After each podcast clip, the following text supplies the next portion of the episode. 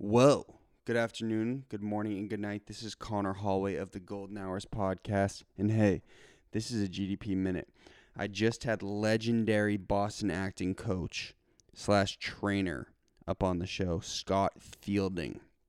And listen, this episode was not conceptually similar to a lot of other episodes we've hosted as of late in terms of business and success focused.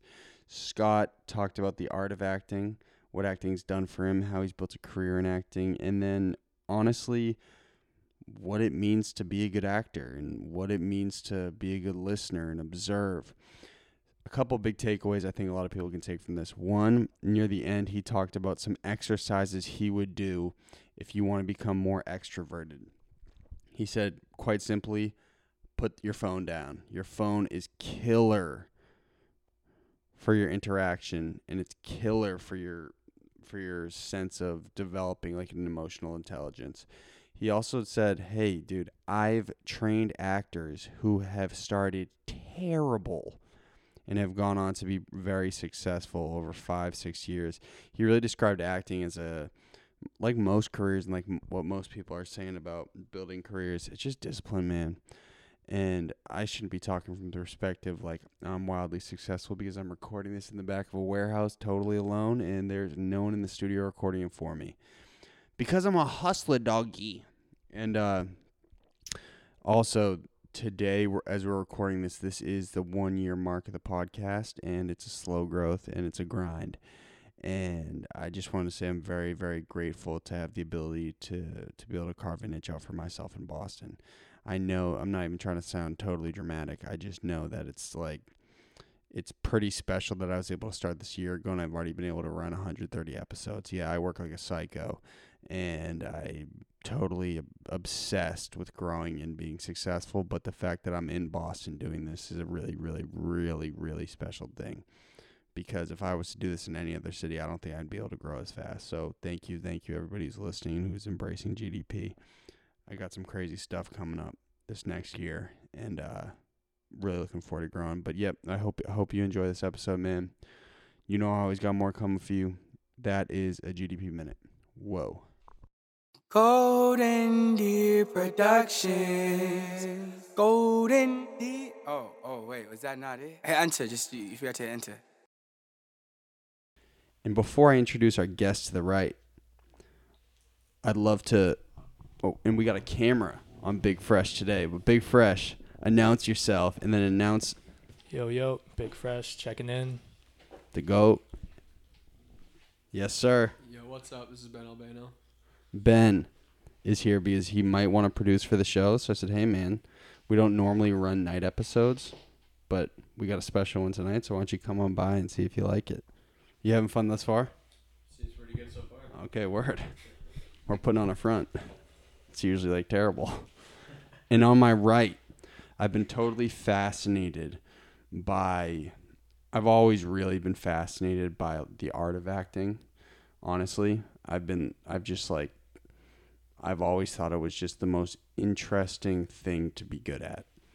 And I'm recently the show has been connected to a lot of entertainment figures in Boston people who write movies or write film or casting agents and we got some other crazy people coming up soon and so i i did a little research and then someone had told someone had told me come over the show like hey you got to go look at this studio what's going on at this studio so i looked up your website we hopped on the phone and now scott fielding is here master trainer and actor.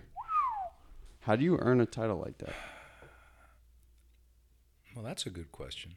Uh, you know, I think you just stick around long enough, maybe. You just Yeah. you persist. Yeah, I think it's just. Uh, I, I don't think I would go around calling myself that quite, but uh, Oh, it's not self-proclaimed. well, it's it's it, it's it's a given. Yeah, it's a given. Just because of your longevity in your It's career. It's just longevity. Yeah, it's longevity, and it's. Uh, um, you know what I do is I train actors, and uh, I, I don't. I don't teach classes so much as train actors. I do teach classes as well. But my thing is about about training actors, just like uh, like an, a a coach trains athletes. So that's really my perspective where I'm coming from. So you're like the Bill Belichick of acting. Well, I got some respect for Belichick. I don't know if I want to say that so quick, but yeah, we do okay. Do, do you want to just give a quick synopsis of who you are and what you do? Uh, sure. Well, uh, you know, my name's Scott Fielding. You got that.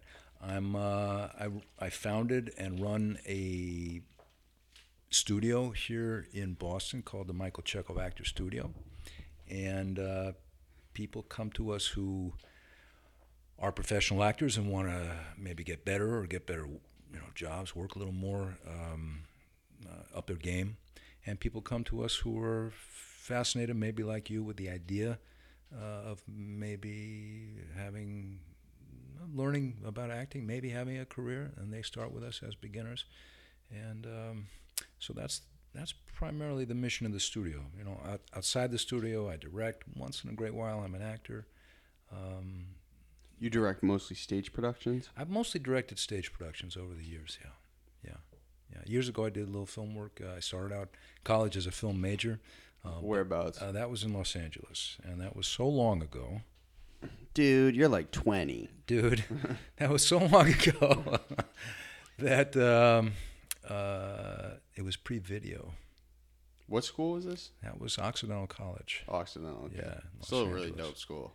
It is a dope school, actually. In fact, um, but uh, but at that time, to be a filmmaker was a very costly idea. Uh, today, you know, you can. I mean, you can take this iPhone out uh, outside and uh, B. kind Spielberg. of go to town, man. Be Spielberg. Yeah. So. Um, uh, it's pretty wild, isn't it?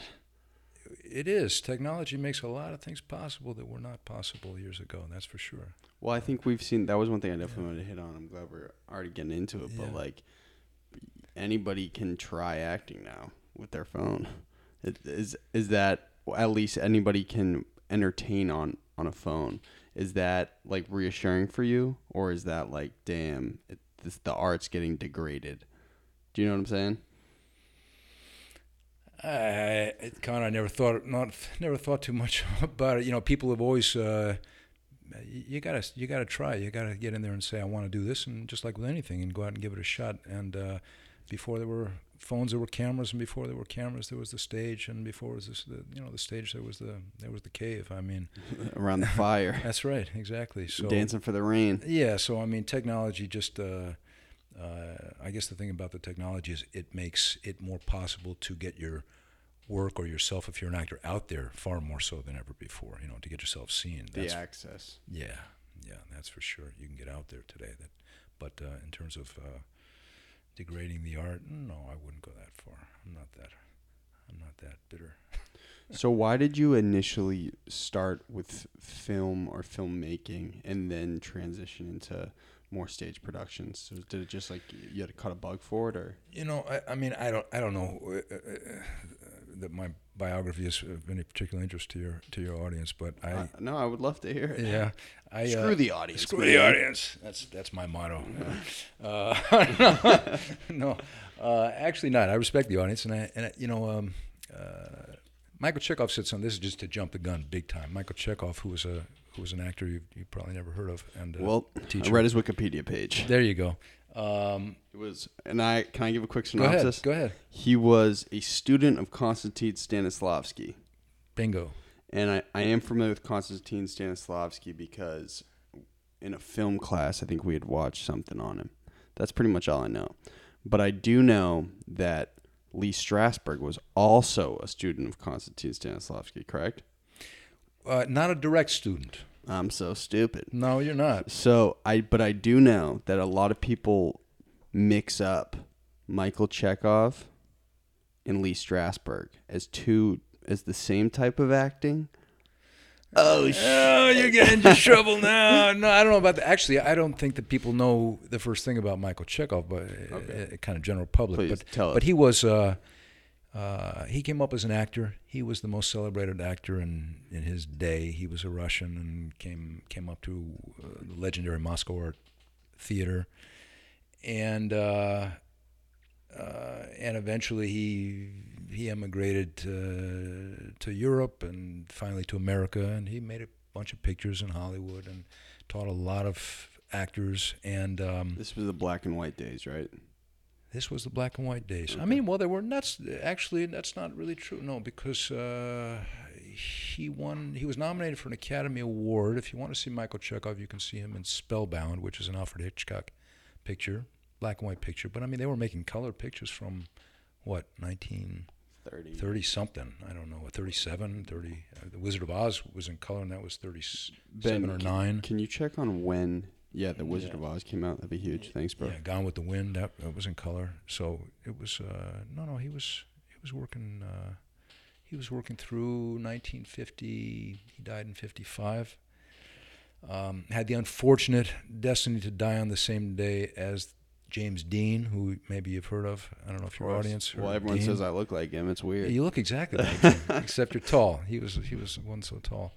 Um, James and, Dean was the first like poster boy blockbuster actor that like was a heartthrob and was the face of a studio. he, mm, you know, he was he was definitely became a heartthrob. Uh, died tragically young. Didn't really even come to much public attention until after his death. Happens like that a lot. That huh? was crazy. It's crazy. But before Dean was was Monty Clift and Brando. Uh, so they really Brando and Clift kind of started that new generation of male actors being emotional, and Dean carried that was right behind, but very influenced by Brando. I don't know if your audience knows Marlon Brando, but Well, you that's, know him. You got that's the- what I'm the talking Godfather, about. huh? I'm wearing a Godfather T-shirt. Marlon Brando was the Godfather. That's right. He was the. I, I got that fact right. Yes, he did. Apocalypse Now. no, Kurtz? No, don't know Apocalypse Now, I'm Dude. trying, dude. Apocalypse Now. dude. I'm 20. I'm Apocalypse 23, man. Is, Really? is that your favorite movie, The Godfather? Oh, I, no, I can't say it's my favorite movie. I sure, I sure like the picture. I feel like that's a very atypical movie to have as your favorite. Really, I think a lot of people would say it is their favorite picture. Dude, it's an awesome movie. Yeah, right. How many quotable lines? You both have seen it, right? Yeah. You like it? Yeah, it's dope. You don't like it? I don't know. I thought it was a little slow for me. Oh, Yeah, yeah. millennial. See, that's yeah. No, no, you're not even millennial. What do, what do they call your Gen generation? Y. Gen Y? No, we're millennials. You're not No, I think- millennials. no, I think we're a little. No, no, millennials like 85 to 2000. Anyone something. in their 30s is like a yeah. We're not millennials. No, you're not millennials, Speaking dude. of the 30s, 1939, Wizard of Oz. See, that's what I said. Nice. Yeah. You're a Well great done. guy. Tie Well done. You got the job. Thank you. Okay. Uh, okay, continue. Sorry. Uh, where was I? Something about Chekhov. Actually, what I wanted to tell you about Chekhov uh, was he he recommended the actor uh, uh, in a way dedicates his performance, each performance, to someone, and in a way, so you're always playing for that person. So every time you get on stage or every time you get in front of the camera, it, it's almost like um, uh, like the performance is for that. I don't know. It might be your best friend. It might be your acting teacher. It might be your mother, father. It might be your, you know, it might be the the, the guy that you, the, from the bar. I don't know, but it it it it it, it personalizes the audience. So you mean like before he'd perform, he'd be like, "Hey, this one's for Scott," Yeah, and then he'd perform. That's it. Yeah, exactly. So you might try it on the podcast. You know, who's the podcast for? Each time, you know. Well, this one's for you, man. Nah, thank you. Let's get it done. Let's do it. We're doing it. So you you were inspired by Chekhov's early work, or Uh, I was inspired by, um, I was inspired by some an acting company that I saw when I was uh, I had been kind of traveling around. I had just graduated college and was in Europe for a little bit. I came back. I was in L.A. I was already studying acting at that time with a, a kind of a guru L.A. teacher who's this?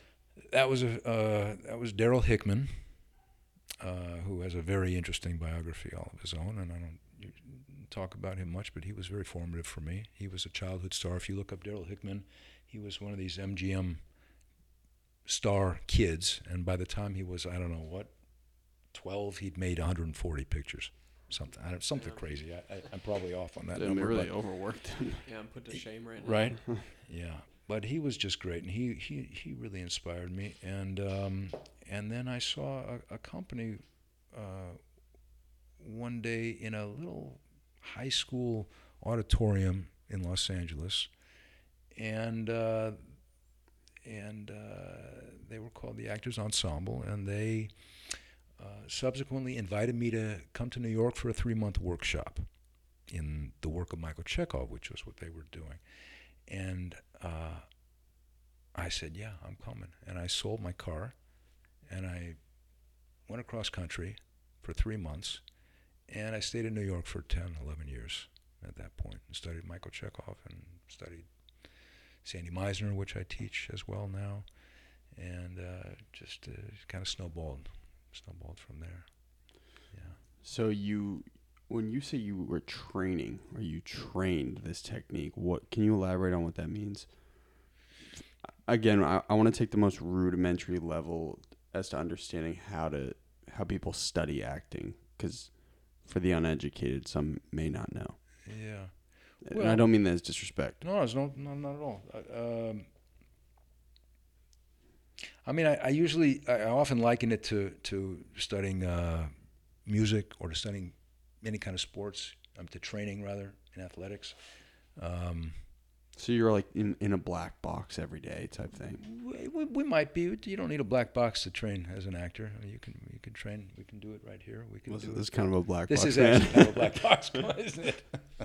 but uh, uh, no, it kind of depends where you start. You know, if people come and they're really starting from uh, from ground one, we, um, you know, the the legendary coach John Wooden. I don't know if you know Wooden. Yeah. You know, he was uh, UCLA's coach, uh, Kareem Abdul-Jabbar's coach, and a lot of you know, coached a lot of famous guys. These guys would come to him, already successful young ball players, and they and they they they'd come to him and he'd start out uh, coaching them by teaching them how to how to put on their socks and lace their shoes. It's pretty disrespectful. Well, you could take that that point of view, right? Or you could go, wait a minute, that's fundamental. If you don't have your socks on right and you don't have your shoes laced up right, you're going to have a problem on the court. So uh, he'd start from there, and and it wasn't for everybody his point of view, but he was probably I don't know I'm not maybe the guy to ask, but I think he was probably the winningest uh, uh, collegiate coach in history hmm and brought up a lot of guys, you know. So, uh, so if you come as a as a new kind of wannabe actor, let's say, you start with basics. You start with fundamentals. Um, you start with just learning how to listen and how to answer what you hear. Um, kind of like what we're trying to do and uh, are doing, and um, and then step by step, you you know, there's a lot of there's technique, of course. Um, I teach. Uh, systematically, and I, I'm known as a very thorough uh, teacher. Elaborate. Uh, I mean, um,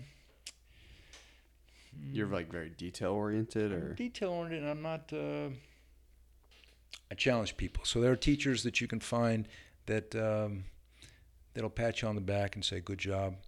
Um, probably my students will say uh, they don't get a lot of that. Um, oh, you're strict. I'm I'm growth oriented. Okay, I'm growth oriented. That's what the psycho coaches say. So uh, yeah, no. Um, uh, you ever just thrown something at one of your students? Get out of my studio. uh, no, I never did that, but I've been close. Yeah. I've been close, yeah, once in a while, but not too often. No, you know, people come that want to learn, Say it again. Huh? Like a whiplash kind of movie. like a whiplash, Yeah. yeah. What a yeah. great movie, though. right, Movie, yeah. Right. But he's a fucking animal, though. That was a cr- he's a psycho yeah, yeah. with the exactly. drumsticks. right. Oh my god. Yeah, hell of a performance, right? There's a Who, guy. by, who do you think was better, the coach or Miles Teller? Really close, right? Really good balance. Very good balance. But you got a guy there, J.K. Simmons, you know, who won an Academy Award for that, if I remember right. Is that right? I'm Mhm. pretty sure he did for that performance. But that guy had been around. You know how long he's been around? I mean, that guy's been a. He was just a character actor doing his thing. Nobody knew his name. I mean, unless you were in the industry or really. Where you saw. Spider Man. Yeah, but I mean, even before that, he was. What was he? The Wire and uh, wasn't he the Wire? He One of was those- he was also in um Or have I got that wrong? He was one of those prison he was in Moonlight as well, but that was also at Yeah, recent. yeah, but that was way long. Yeah. Yeah, but he'd been around a long time. And that's you know he's he's really a great um, uh, example of a working actor. And most actors, you know, you don't know their names; they just work. so you're saying on the phone. Did I say that on the phone? Mhm. See, I'm consistent. Well, well, what I'm saying is like y- you were saying. I was like, "Who are your favorite actors, man?" And you were Yeah, like, "Well, there's a million great actors out there that you will never know that I know that are really, really, really good." Yeah, there's there's a lot. Yeah, there's maybe not a million, but there's a lot. Yeah, a lot of good actors out there. It takes, you know, to get to get it kind of um, to the point where people know your name. Uh, It's a different that's approach. a rarefied. That's that's just a rarefied level. I mean, you can't be an actor and be in it for uh, for fame. That's just that's just a fool's errand. If you happen to come by fame, great. You know, So you you're training for 11 years in New York, and then probably bouncing around a lot years wise. But when do you make this Europe shift? Like when do you go to Europe and start working? You know, um, I, I, I, first time I worked in Europe was something like 2004. So that was already a good, um, a good decade after my New York years. Okay. Yeah, and then so in between that those that period, I was in Chicago. I, I had a theater in Chicago, kind of a storefront, typical storefront Chicago theater. Chicago's a great town for theater, great actors, wonderful working men. What does it mean, storefront theater? Storefront, you know, it's a, storefront is uh, uh, storefront, like where you like like a retail shop space on the street. So in Chicago, there's lots and lots of these storefront spaces that people have turned into theaters, and I had such a theater, and uh, and we did a lot of good work for, for about five years. Got really got on the map, and then I was. Uh, uh, invited to do some work elsewhere, and I did it elsewhere. And then this opportunity in Europe came, and I started going to Europe, and all of a sudden I found myself back and forth to Europe for a bunch of years, and um, working there, getting getting a whole different perspective on on uh, theater, especially, and um, uh, and then I got back to, to to L.A. for a little while, and suddenly I found myself in Boston ten years. So you, you just bounced around pretty quick. Yeah, you summed up at 20 years pretty quick, man. Yeah, yeah, right, right. So when you say you're working, are you a full-time performer and player like over these years or are you crafting your own productions? Are you directing a studio space? Over, over these last, I mean, over these last ten years here in Boston, in Boston, I've been, I've been teaching most, almost exclusively, and coaching. Uh, in Europe, uh, much more my work was in directing, and teaching as well in Europe. Mm, and uh, during my Chicago years, I was mostly only directing, and. Uh, yeah, kind of like that. So how are you how are you able to network with people that you don't necessarily know?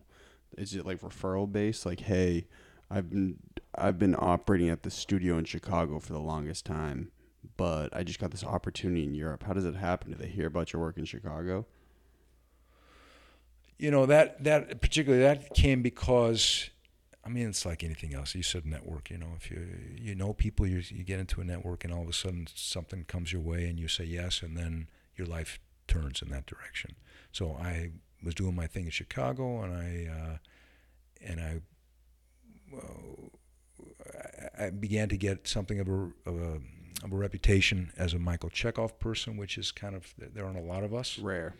Yeah, and um, now much more so. But back back then, even it was uh, there, there just weren't a lot of people teaching that work, and uh, and one of my students, uh, who was an actress in Europe, uh, she uh, she invited me to come to direct a project there, and that just opened a a door, and all of a sudden, I started to get a lot of opportunities, and I said yes, and I, I liked being there. I liked working there, and um, so I, I spent a lot You of time. became a Serbian Yeah. celebrity. yeah, well, I wouldn't go that far. Well, you won, well, I had saw Yeah. someone you won a like really cool award. It was like performance of the year. It's okay Yeah, to big some- yourself up once in a while, yeah, man. I'm- I, yeah, some uh, we had some success in, in, in Europe, and I worked in Serbia, I worked in Croatia, I worked in uh, Slovenia, in uh, in Bosnia Herzegovina, I worked in um, Macedonia. Um, You guys ever been to these countries? you know these places? Go. Me neither. Not that part of Europe. Never left Yeah. Boston, man. Really? Is that true? I've left, but I've never been to Europe. You've been out of state? I have, not in a long time though. Yeah. Well, like you said, you're 20, what, three? hmm Yeah. Well, I like to work hard, man. yeah, know. working hard is good. work hard's great. Yeah, yeah, it's really good. But I mean, it's always having some perspective. So, you know, at some point, I, I tell I tell, tell my students, get out there, man, see the world, Talk to people. talk to people. Get off that phone. Dude, I cannot tell you how often I say that to people. What is Get off the phone, especially for an actor. You got to get off the phone. You see, you, you leave class, you get on a train, and everybody, you know, you see everybody's got their face on the phone, right? An actor has to be out with the world, with their eyes, with their ears, especially. Um, an actor has to be an observer, and if you're all you're observing is the screen, uh, you, yeah, it's it's it's not what you want to do. Can you elaborate? It's a good segue. Yeah. Can you elaborate on what the the Chekhov technique is, or is it the Meisner technique, and like, what does it mean? What I read was like, I forget what the quote was. It was like becoming, understanding yourself to the highest level, or is that totally brain dead? Mm, a little brain dead. It's totally brain dead. Yeah, a little brain dead, but uh, but I like it. I like Okay. Can I steal it? I. Please, Un- we have understanding- plastered on the wall. Does it sound good? Understanding yourself to the highest level. Um, you know, uh, so if if you to tell you what we do, I mean, what we do is we we- we've got basically we've got um, we've got a, a training program based on a technique called the Meisner technique. That was developed by a guy named Sandy Meisner, and um, he he was a he was a a- peer of Lee Strasberg, who you mentioned before. I don't know if people know who that guy was, but he was a big celebrity teacher in the 50s and 60s and 70s and into the 80s. And I, I'm not sure when Strasberg left, but I think people are familiar with his school in New York because a lot of famous actors have come out of there. Yeah, or or have have some connection there. That was kind of that was mecca for the for the for the actor at the time. But um, but Meisner was a peer of his, and I could I could bore you with the long history there, but I'm not going to do that. But they they they came up at the same time, uh, were influential on on each other, um, and then of course went their own ways. And Sandy taught people like uh, Robert Duvall. You know who Duvall is? Great, great actor, one of my heroes. He was in The Godfather. He was also in The Godfather, although I don't usually think of him. From He was also in Kicking and Screaming Who? What was kicking and Screaming? with? Will Ferrell about the two dads who want to make like the the most fierce and harsh youth soccer team. Was he the other coach or the dad? He was the dad who was the other Uh, coach. Oh, right, right, okay. And then Will- Really? and then Will Ferrell like recruits Mike Ditka to be on his team.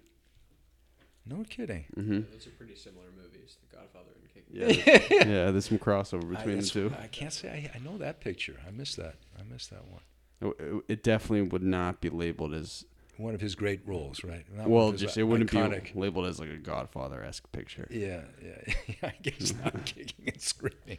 Um, uh, but Duvall's, and he's still working, man. He's still he's still working. Um, so anyway, Sandy taught a whole lot, whole lot of major actors that uh, that your audience and you you wouldn't know, but Academy Award winners and really important actors, and and uh, and today, I mean. eh, Meisner as a technique has really very much surpassed Strasberg's mm, what's known as the method uh, as a as a much more um, uh, attractive way for actors to to to work and to approach their craft. Um, uh, I'm thinking of Sam Rockwell, who won an Academy Award last year. He he came up as a Meisner actor, in the same studio that I graduated from in the in the early '90s. I know Amy Schumer. Schumer. Yeah, that's it, right? Um, and uh, uh, what, what can I tell you? Meisner. I mean, Mi- so Meisner is is a is a uh, Meisner starts with a very simple exercise for actors. Um, maybe that's interesting for your people to, to hear about. It's a it's um, it's kind of a game. It's based on the principle of repetition. And and uh, so I might I might say to you, I don't know, you're wearing a you're wearing a, a gray shirt, and then your job is to repeat what you hear. You're wearing a gray shirt. You're wearing a gray shirt. You're wearing a gray shirt. You're wearing a gray shirt. You better watch that mouth. You're wearing a gray You shirt. You see, so he's already an actor. So he's being he's being uh, he's being funny here. That's good. Uh, but that's that's the first. That's the seed of an of a of a of a whole two year training. Sometimes people hear something about Meisner and they think that's the whole story, and it's only the first little step. That kind of an exercise, and um, and it's very systematic and it builds kind of brick by brick, and it's kind of um, week by week. It's like we're putting more weight on the bar. Uh, the challenge is always going up. You're always you just always have to it's like uh, it's either more volume or more load every single week So just like for the first two weeks of your training, you would go back and forth like that. for the first kind of four weeks of the training that's what we do a lot of that but it's built up very systematically not quite so so so freely as we just quick did it um, and then uh, and then we start to bring in uh, imagination and we work with imagination and we work with the idea of action and and doing and uh, physical what are we doing physically um, uh, And what is this giving the actor? what is it giving the actor? Well, you know, what is if we if we think about contemporary acting, Conor? What's what do you consider a good a good actor when you go to the movies? What do you like to see? Well, it depends because I think movies are based on preference. Some people really like film and like really good story, but some people just want to be entertained. True, but what's a are you are you entertained by bad actors? I mean, sometimes we are, yeah, For sure. but but we would call them bad actors who happen to entertain us, right? hmm What does a good actor do? Makes you believe. Makes it that's number one. Bingo. Number one. If you don't believe the guy in the part, he he doesn't rank as a good actor. True. Yeah, for sure. right? Would you guys agree? Yeah. So, um, uh, and that starts with uh, the the ability to to uh, to make somebody else believe that you are so and so, some character. Starts with uh, with concentration of attention. So we're, we work from square one with just what does it mean to, to practically speaking to concentrate, and we realize that attention is a muscle, and so we're training this muscle of attention, and it's it's a muscle just like the bicep or a, a, a you know a deltoid is a muscle, but it's an inner muscle, and so for the actor there's a whole anatomy of inner muscles that training addresses. Like I said, systematically, Okay. step by step, and by adding, by upping the challenge, you know, incrementally, the muscle grows, just like in lifting, bodybuilding, right? So that's what we do. Um, we're we're working to develop these inner muscles that are the actors, you know, uh, bread and butter. So attention, imagination, um, spontaneous action. A little improv. Uh, yeah, y- yeah, the ability to just get to get out of your way.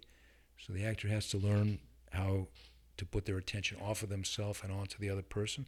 Because when you're worried about yourself or your performance or what you're doing, um, uh, you, you're in. You have a problem. You know, you can't do. You can't work very well if you're concerned with how you look. My attention, if I'm working with you, is on you. Does that make sense? Mhm.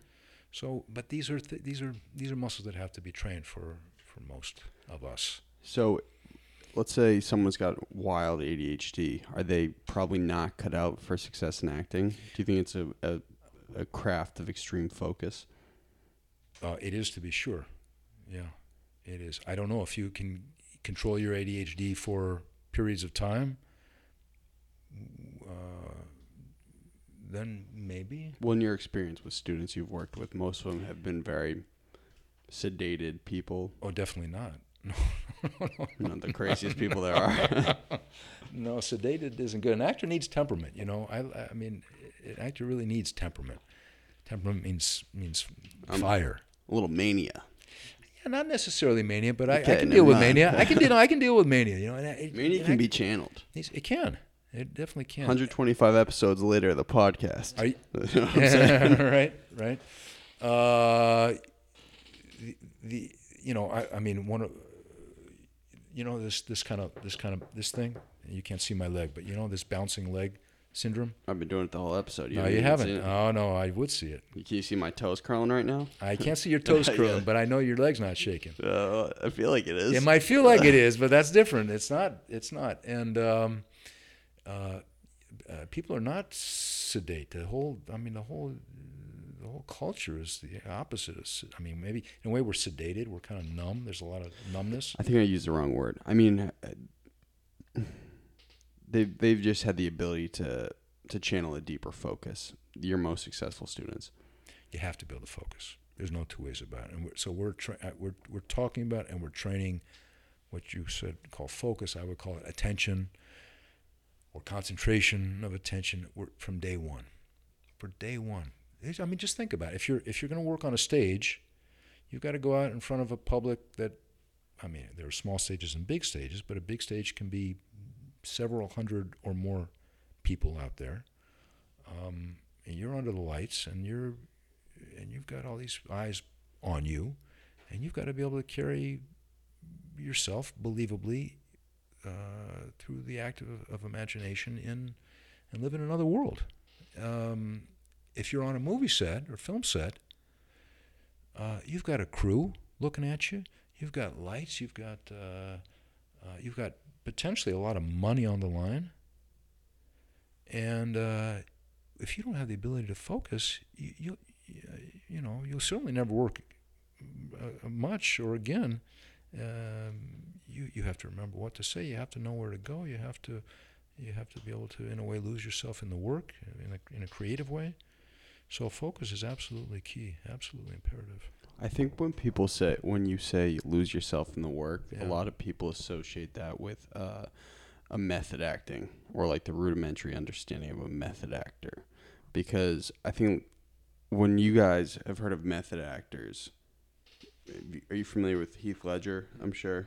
I think a lot of people think, oh my god, these method actors literally they forget who they are, and they change entirely. Yeah. Is that also applicable from the method, losing yourself, as to the Chekhov technique? You know, here's what I'd say about that. First of all, they've been debating what is the, the, the quote the method or is method acting. They've been debating that since the since the 50s and earlier. So it's a all all good acting is method acting today. Where whatever wherever you're coming from uh, in terms of your training, it's all it's all method acting because um, uh, every actor has a method.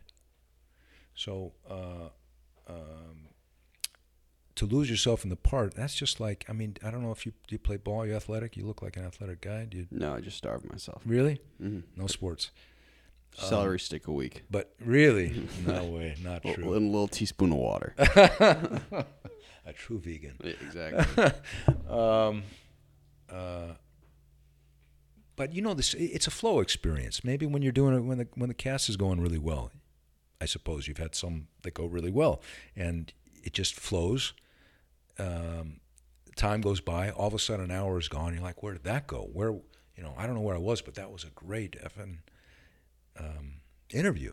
You know, that's a that's a flow state, right? hmm Um, that's all I mean by lose yourself. Any creative, any any genuinely creative work is is uh, um, uh, uh, implies kind of entering into this flow state. So, and, and that just has to do with getting your attention off of yourself, Dropping back to your focus. inhibitions. Yeah, but you know what? When your attention is off yourself, your inhibitions are dropped. Think about it, right? We're only when are we inhibited? We're inhibited when we think somebody's watching. You're not in the shower soaping yourself up, inhibited about how you, you know, scrub yourself, right? Unless you have creepy neighbors. That's right. Unless you have creepy neighbors who you're wondering, you know, or maybe somebody's looking at you. It's then like- you're inhibited. Yeah, it's like, Mr. Smith, why are you peeking through the window? Exactly, right? Get Right. out of here, dog. I told you to leave yesterday. There you go. You've been here all night. What's your deal, man? Throw that bastard. out. exactly. No, let's call the police. Right. right Jeez, right. Mr. Smith. Right, right, right, right. But you see what I'm saying? Exactly. Yeah. So inhibitions are just about about, about uh, a kind of fear of judgment. You're not inhibited when you're by yourself in your shorts in your room surfing the internet or watching the tube or whatever you're doing. I mean, right? Mm-hmm. Yeah. But somebody walks in the room, all of a sudden you get self-conscious. Maybe. So have you always been um, more introspective than other people you've been around in understanding human behavior? Like, have you always kind of just had a sense where, like, okay, I, I feel like I'm kind of emotionally intelligent? Oh well, I, I don't. I don't. I've never thought of myself as emotionally intelligent. You gotta start giving yourself some compliments, man. Huh? It's okay. Yeah, I'm, I, I, Like, I've never been book smart. I Yeah. haven't, but I've always understand k- kind of why people behave the way they behave. you know, I've always been a people watcher, and uh, and I've always been um, kind of quiet in a crowd, typically speaking. So I'm always, you know, I'm I'm more comfortable to kind of hug the wall. You're a and little more watch everybody else. Yeah, I'm a little more introverted, um, uh, socially speaking, and uh, and that served me because, like we said earlier, I mean, an actor has to has to take in the world. So. Um, Uh, yeah, I mean that's my that's my story. I've always been more of a of a more of a watcher maybe than a listener. See, that's So a very that's- like a very interesting dichotomy to me because you I've have never seen your performances, but to be a good actor, you obviously have to perform well. Yeah. But it does it come naturally to you performance, or do you feel like you're overexerting yourself when you perform? I mean, if you're performing well, you're you, you feel back to this this this uh, losing yourself or flow state. You don't feel that you're overexerting yourself.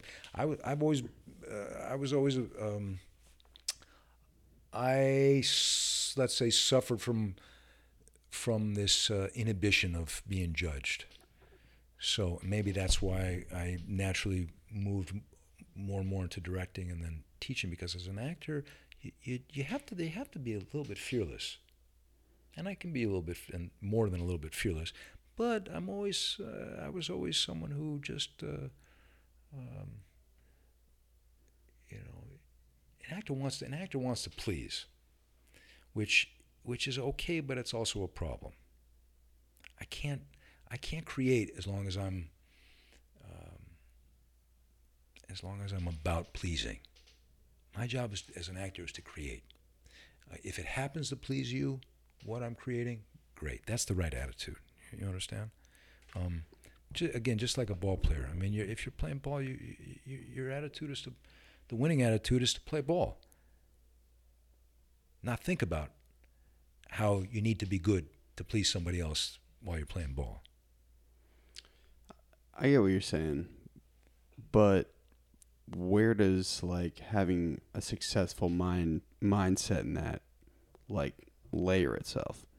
You know what I'm saying? Because like I I genuinely enjoy running the podcast. I'm very success oriented. We talked about this on the phone. Like I really want to be successful, Right. but it's when I'm operating, I'm thinking of like what are the best things I can do to be successful today. Does this make sense? It does. Um, As an actor, but are you just- thinking about those in the moment that you're of the doing? I mean, that's kind of what you're you're you're intending for your day, and that's what you're planning for your day. But when you're actually you're not sitting here right now trying to be successful. You're actually just um, just just exercising Mhm. the plan Exactly. and the ambition in a way, right? Yeah. If you were sitting here trying to be Okay, yeah. successful at this interview, I, I suppose You'd be like, dude, are you a freak? I might be. yeah. This is the weirdest thing I've ever Right. been in. What's this random I'm- warehouse I'm- we're in? That's right. That's right. Does I- that make sense? Yeah, I understand. Yeah. Yeah. So, have do you feel like you've achieved all your goals on an acting level, or do you have a, a lot you guys still I mean, I do? don't. I don't have acting goals because that's really not my. That's not really where I'm focused at all. Coaching goals, though. Yeah, I'm. You know, my, my goals are. I'm. I'm really. I'm a. In this sense, I'm a simple guy. I'm interested in. Uh, I like working with actors, and I like working with um, actors specifically to make them better actors. Um, if they're already established actors, professional actors, working actors, I enjoy that a lot. If they're brand new coming up actors, um, I also enjoy that a lot. I like to see I like to see people get better under my um,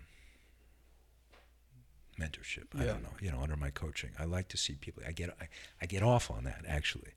You know, uh, that's why most of what we do through the studio um, is set up as as uh, training programs. You know, we do some some kind of short term stuff during the course of the season, six or eight week kind of classes. But mostly what I do are are these one uh, year programs. And I and I've got people that have been with me for you know six, seven, eight. I got a, people that, that have been with me since I got here, which is ten years.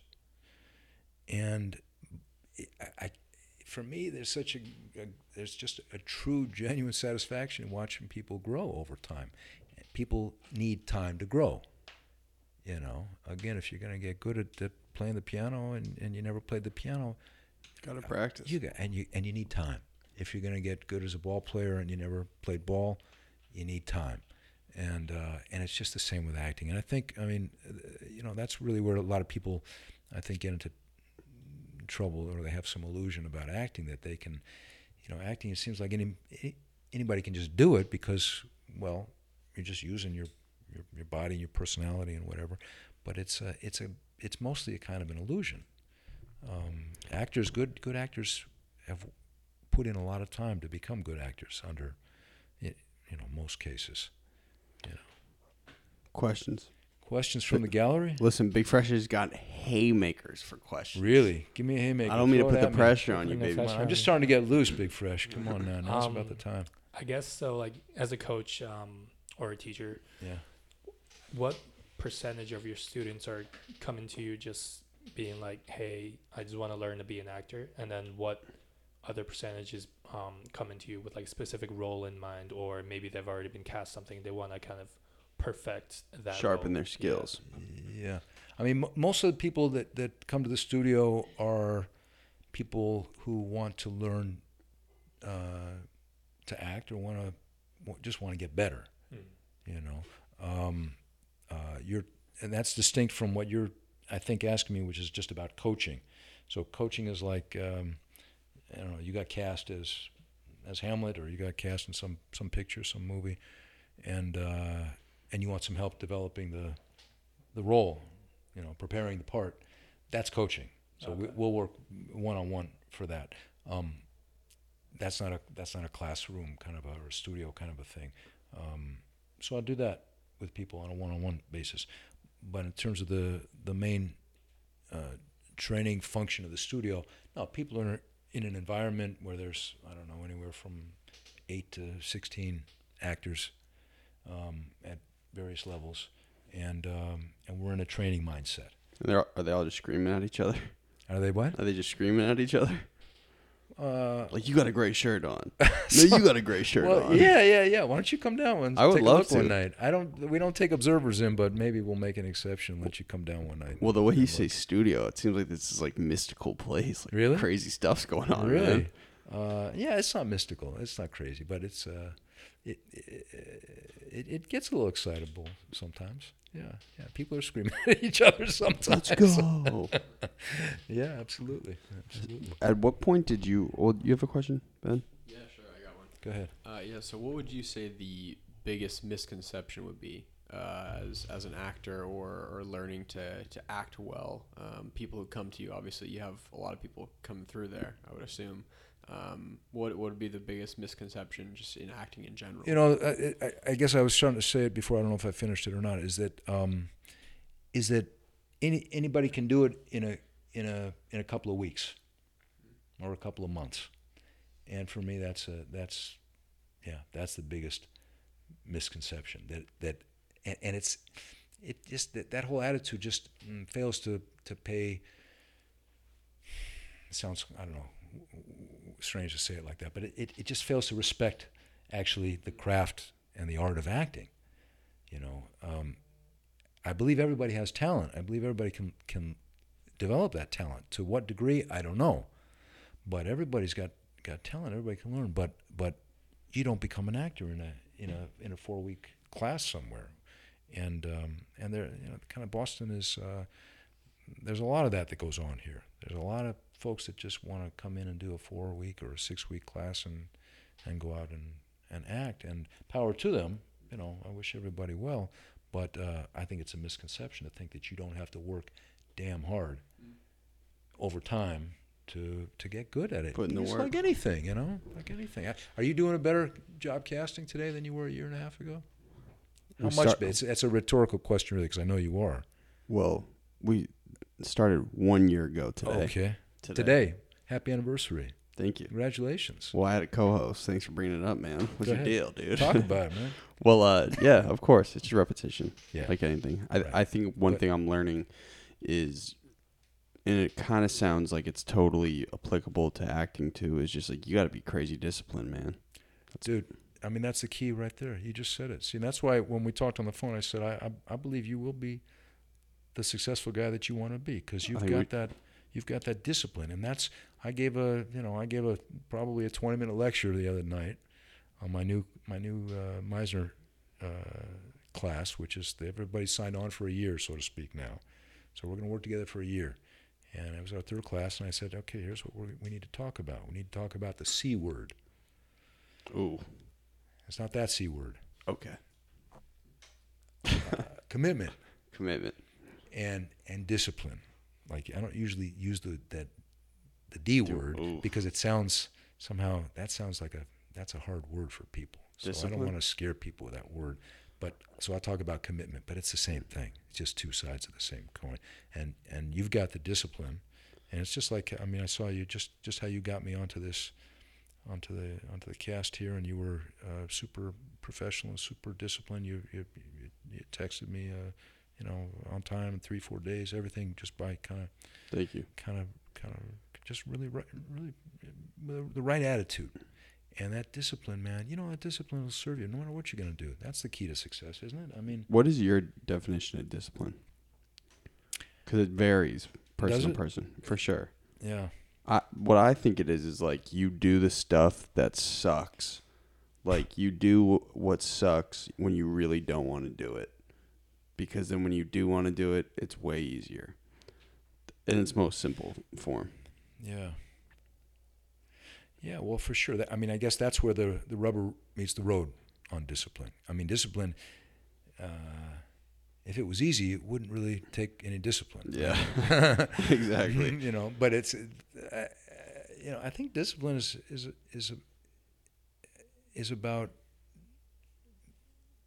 having a commitment and standing by commitment to walk the the path that's going to take you where you want to get, and doing what you have to do on a daily basis, sometimes on a minute to by minute basis, depending on what that you know what that ambition is. Uh, uh, uh, doing doing what you have to do, come rain or shine, Unconditionally. unconditionally.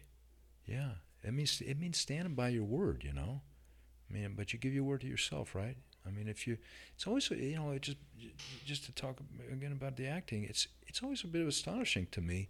People will come sometimes, and uh, sometimes, and they'll sign on, and they'll you know uh, expend some energy to get there, and they'll pay some money to be there, and then you see, but they're not actually they're not actually holding up their end.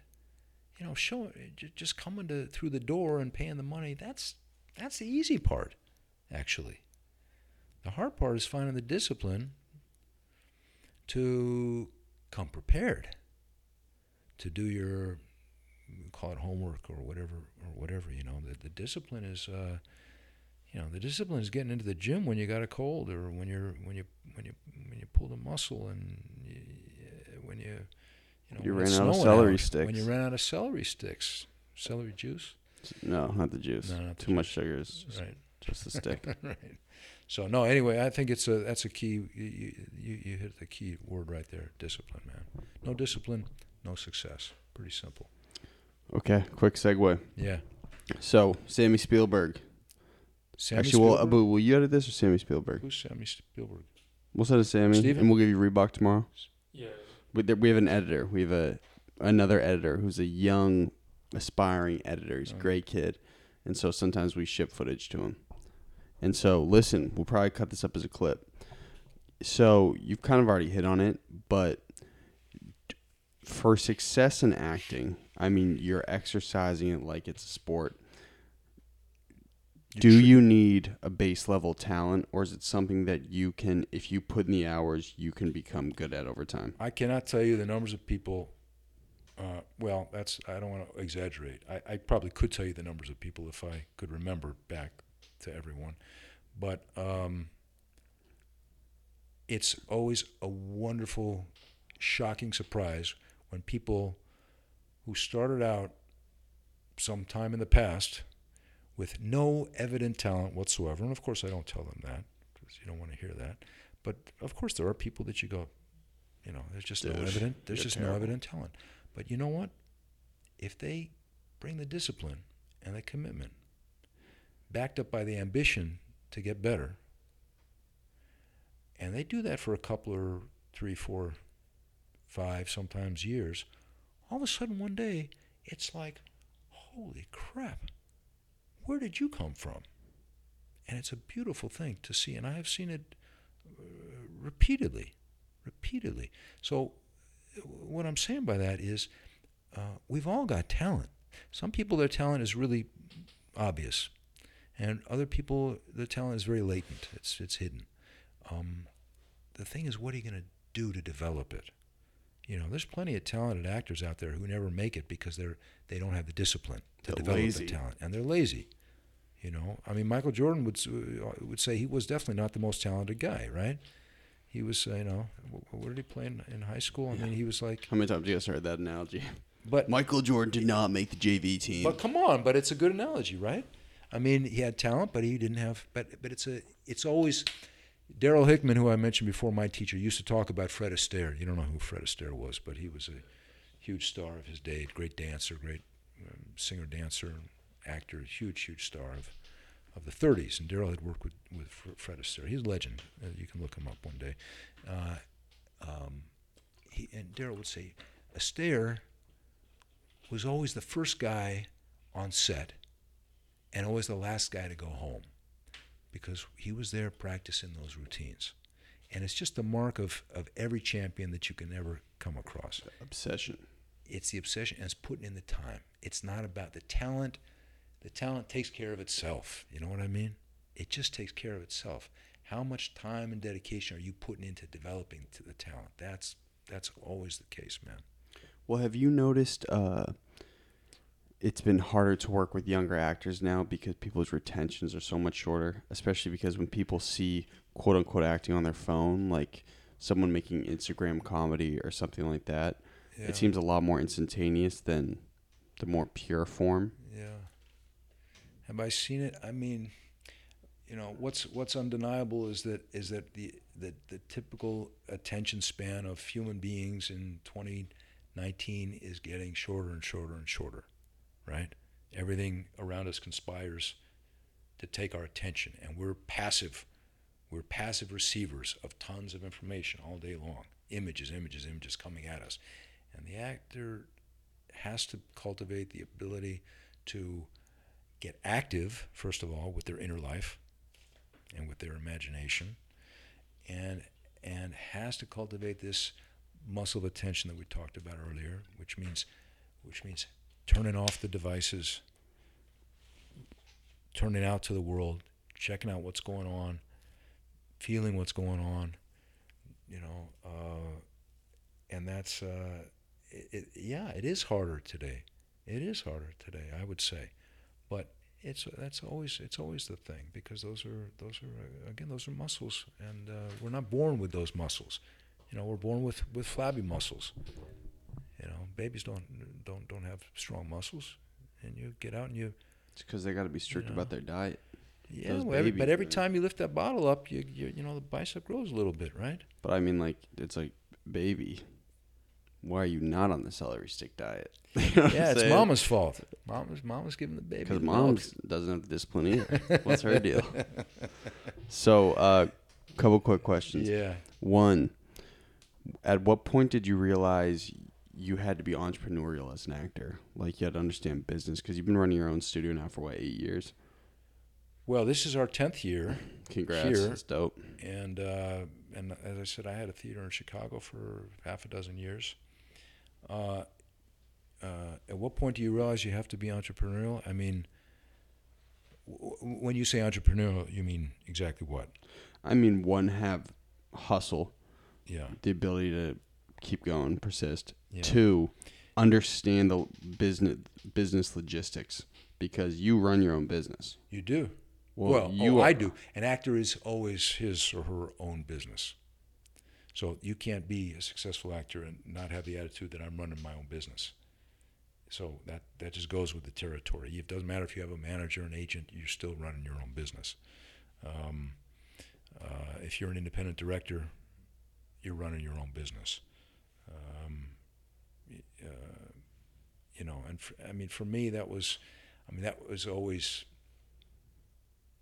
I wa- I was always an independent. I mean, I worked for people in my life. I had jobs, and most of which I either quit or was fired from. Um, Wh- what was the worst firing you had?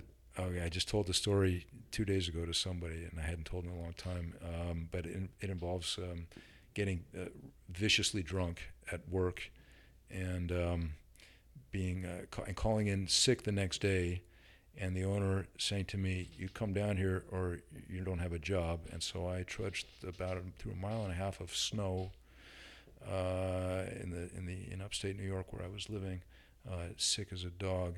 And I walked through the door and I said, "Well, I'm here." And he said, "Great, you're fired."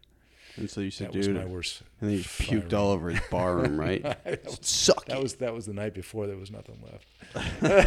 Jeez. That was my word. That was a very personal story I just told you. Um, uh, I've been fired before too, man. yeah, congratulations. I think everyone should have multiple firing experiences in their life because it it's Mm. it's it, it builds character. Yeah, I, su- I support You, you guys ever been Huh? fired? Uh, I caught a bad one once. yeah. What happened to you?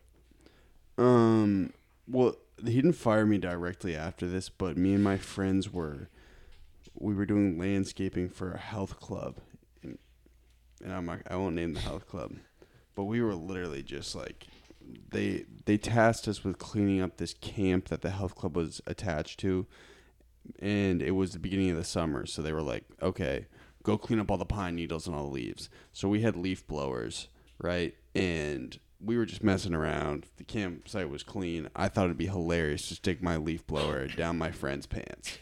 And so the boss came and witnessed this happen, and he goes, "What are you doing, man?" And we're like, "Oh shit." So, He fired you for that? well, two days later, he was like, "All right, For putting is- the the the blower down your friend's pants? Yes. I I think I would have fired Man, myself too. like what Really? type of lunatics and creeps do I have working for me? Oh man, that's that's a harsh story, man. How old are you? 19. Oh come on.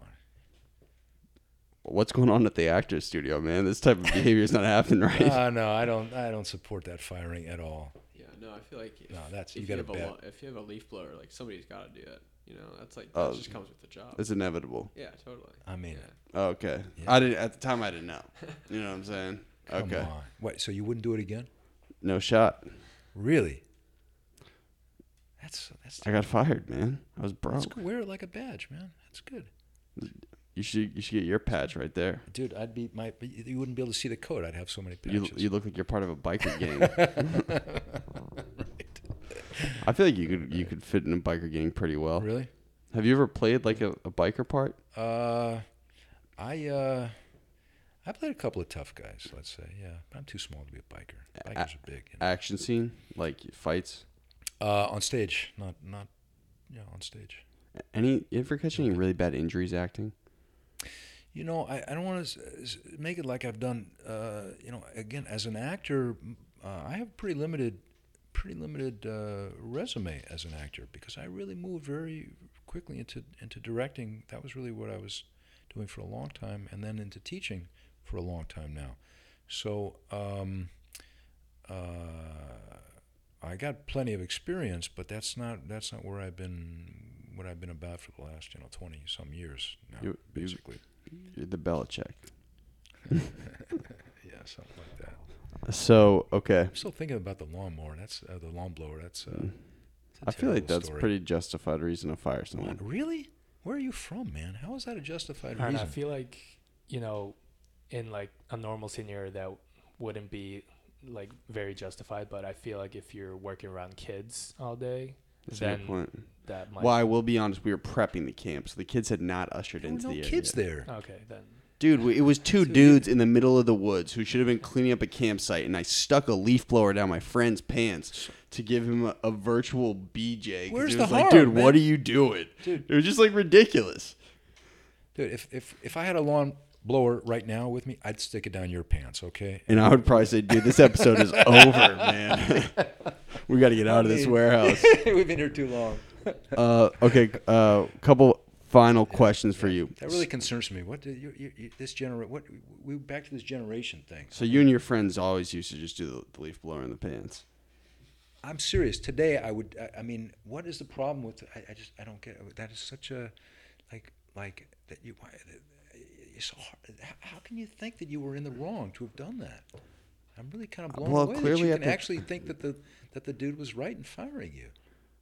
I feel like it was justified Because because why? because he wasn't paying me to give my friend a blowski with the. But I mean, it's not like you spent the whole morning with the with the thing in your friend's pants, right? Well, well, I gave a quick synopsis of the story. You don't know that.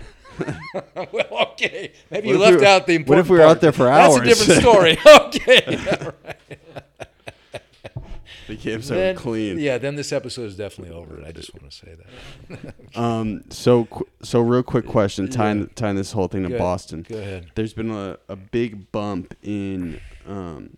We had a the Patriots Day writer Dave Wedgerup. He wrote he wrote Boston Strong, which was adapted to Patriots Day, which was that big Mark Wahlberg movie. Yeah, yeah, yeah. And he was like, I think Boston will turn into like a solid Series B entertainment city. It will never be New York or- or LA. It doesn't have the infrastructure. So, do you have you noticed with your clients they've been getting more work in Boston centric projects as opposed to when you started, Well, I mean, I mean, what did he call it? Class B. like a Series B? I yeah. mean, that's that's that is. I mean, you know, that, I mean, no, Boston is absolutely not New York or or L.A., but there's plenty of work here. You know, and people uh, people do do work here and uh, do work here and and and uh, elsewhere based out of out of here. Um, so he's uh, when he says he thinks that Boston will become that. I mean, Boston is that. There's no, and there's been a basically just in the ten years I've been here, there's been a growth trend, but um, uh, yeah. So I I, I don't. Uh, the only thing I I guess I'd take issue with there is is the way he's talking about it will become, and I'm I would say it, it is. You know, it is very much. but so, but your clients now get work more frequently than they did back when you had started the studio within the city. I th- I think there's more. I think there's more f- work being done here. I mean, there's there's there's I don't know half dozen to a dozen. I'm gonna guess features that are maybe not a dozen, probably a half dozen or plus feature films shot here every year. They're- Big budget feature films. yeah, yeah, big, yeah, and there and there are uh, there are series that are uh, that are shot here, and uh, and there's lots of independent stuff going on here. You know, there's a huge independent uh, uh, circuit uh, of filmmakers and young, young, you know, young filmmakers looking to get on the map here. Um, there's all these uh, universities that are they've got film programs here. I mean, it's you know, if you're if you asked me, I'd say Boston's a pretty good place for a young actor to to be learning the craft of acting or the craft of filmmaking. If you're you know a filmmaker, um, yeah, there's there's far worse places than Boston to be. Yeah, yeah, sure. So, can you build a career as an actor exclusively in Boston? Well, can you build a career? It all depends, I guess, how, how you define career. I mean, uh, you know, if you, I, think if you're really an ambitious actor, and I, I mean, I'll, I'll speak very fr- frankly. I mean, my uh, my most ambitious and most uh, uh, successful actors over these ten years with very few exceptions, have all left for New York and Los Angeles. And year by year, that is always the case. Um, but but they've already, by the time they leave, the smart ones, they've already really learned something craft-wise here. Learned something. I mean, really learned something. I spent several years working at it, and uh, they've already established a resume of credits. Um, They develop on stage, on on film. Yeah, and they uh, often they leave here with already with an agent in hand, at least a local agent. Um, so, uh, yeah, can you be exclusively a Boston actor and have a career? Yeah, I think the answer is yes. Can you make a full, you know, uh, can you support a family as an actor working purely in Boston? Uh, I don't know. That I don't know about. That might be a, that might be not an easy not an easy thing. Any final questions? Hey, Did we say anything that anyone's going to want to hear? I think I learned a ton. Really? Abu, if he's sounding like this, it means like, damn, he's really taking in what you said. Yeah, yeah, for sure. So, Yeah, Boo was listening good. I got you listening. He was paying. He's. Is there an actor in you? Huh? Maybe. I don't know. That's one thing I was um kind of wondering is me personally, I have like a very bad time like doing public speaking and like being in front of people, but Yeah. I've always been interested in like filmmaking and acting. So Yeah. I guess I do have a question in a sense is like what do you what advice do you have for someone who's trying to quote unquote break out of their shell and kind of transform into that Yeah. kind of a person, I guess. Yeah, I mean, I got it. I, I got, I, I felt you, and I and I saw you. Your the quality of your listening through, throughout was really, was really solid, really in, intense through the, you know, through the whole the whole of the talk here. Um, uh, I would I would listen to this guy, who already knows the secret, which is that D word, together with my C word. Discipline, discipline. Yeah, commitment. yeah. Um, you know, you got to know what you want, man. Mhm. You you got to know what you want. It, you don't have to know what you want necessarily for a whole lifetime, but you got to say, no, I, I want to. I just I want to up this skill, or I want to. I know that I want to break out of my shell, as you put it. You don't have such a shell, I can tell you, but um, uh, and then you got to and then you got to um, uh, you got to commit yourself to some uh, so to, to making some real effort. Mm. You find yourself the best people to work with. That's always a smart thing to do. That can help you to get what you want, whatever it is that you want. Right. If you're in business, you, you you you know hook up with good business people. If you're if you want to be a chef, you you know you find somebody who knows how to how to cook. I mean, um, Are there exercises though, like quick exercises you could do to make yourself more extroverted? Well, you can run naked down the street uh, With a leaf blower. with a leaf blower. that might make you more extroverted. Uh, I don't teach Looking- people to looking be for some friends. yeah, for some yeah, friends. that's gonna get you a certain kind of friend you may not want. I don't know. it depends the neighborhood you're in, man. Uh, I don't. T- I don't teach people to, to, to be extroverts, but of, but I do. I do uh, teach or train people to uh, to become more vul- to allow them their vulnerability to come more forward, uh, to be more open to other people, because an actor has to be. Um, are they quick exercises? You know, the quick exercises that I start with with people is. I mean, we've talked in a way. We talked about a lot of really actually important things. I don't know if we articulated them so so uh, so smartly or, or not. But uh, first exercises have to do with taking your eyes off the phone and paying attention to the world, and the the the world of nature, human nature, literally, you know, the plant world, uh, the animal world. Um, open yourself to life. Get out of Boston at some point. You know, see the world. I'm never leaving. I'm never leaving Boston. I don't mean for good. I just mean for a for a day trip, maybe. I'm um, gonna go back to the campsite. yeah, go back to the campsite. See, maybe you can look up your old boss. Yeah. Yeah, but uh, no, I, I'd say you know, just just make a you know, make a decision to just go for whatever it is that you want to go for, and then do whatever you can for for some period of time, and, and, and go for it. You know, and find good people to work with. There are good. You know, in, in every field, there are good people out there. Boston, you know what? I tell you what I really love about Boston. There, there's just so many people are actually um, awesomely. First of all, there's just a lot of smart people here and and uh, In relation to the rest of the country, you mean? or- well, I- yeah, I mean, I got you know, I've had studio. I, I, I worked in L.A., I worked in Chicago, I worked in New York, I worked in Europe. I'm in Boston here 10, 10 years. Carved a great niche for yourself, man. I got people that are studying with me. I'll just just this year, I got two.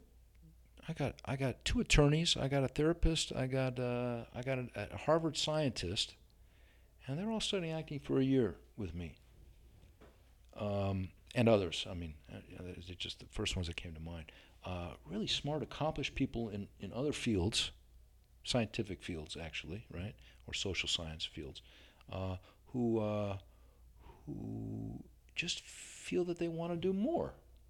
They want they want to. Some of them want to be more extroverted, but they want to be actors. I don't work with people who don't want to be actors. I mean, that's that's who I work with, and um, and I love that about this city, man. People come, they got they got they're powerful folks with Fervor. With, with fervor, they got fervor. They got they got brains. They got ambition. They got and there's a lot of open heart here, and that's great. You know, bring your heart, man. Bring your heart to the world. That's what I'd say.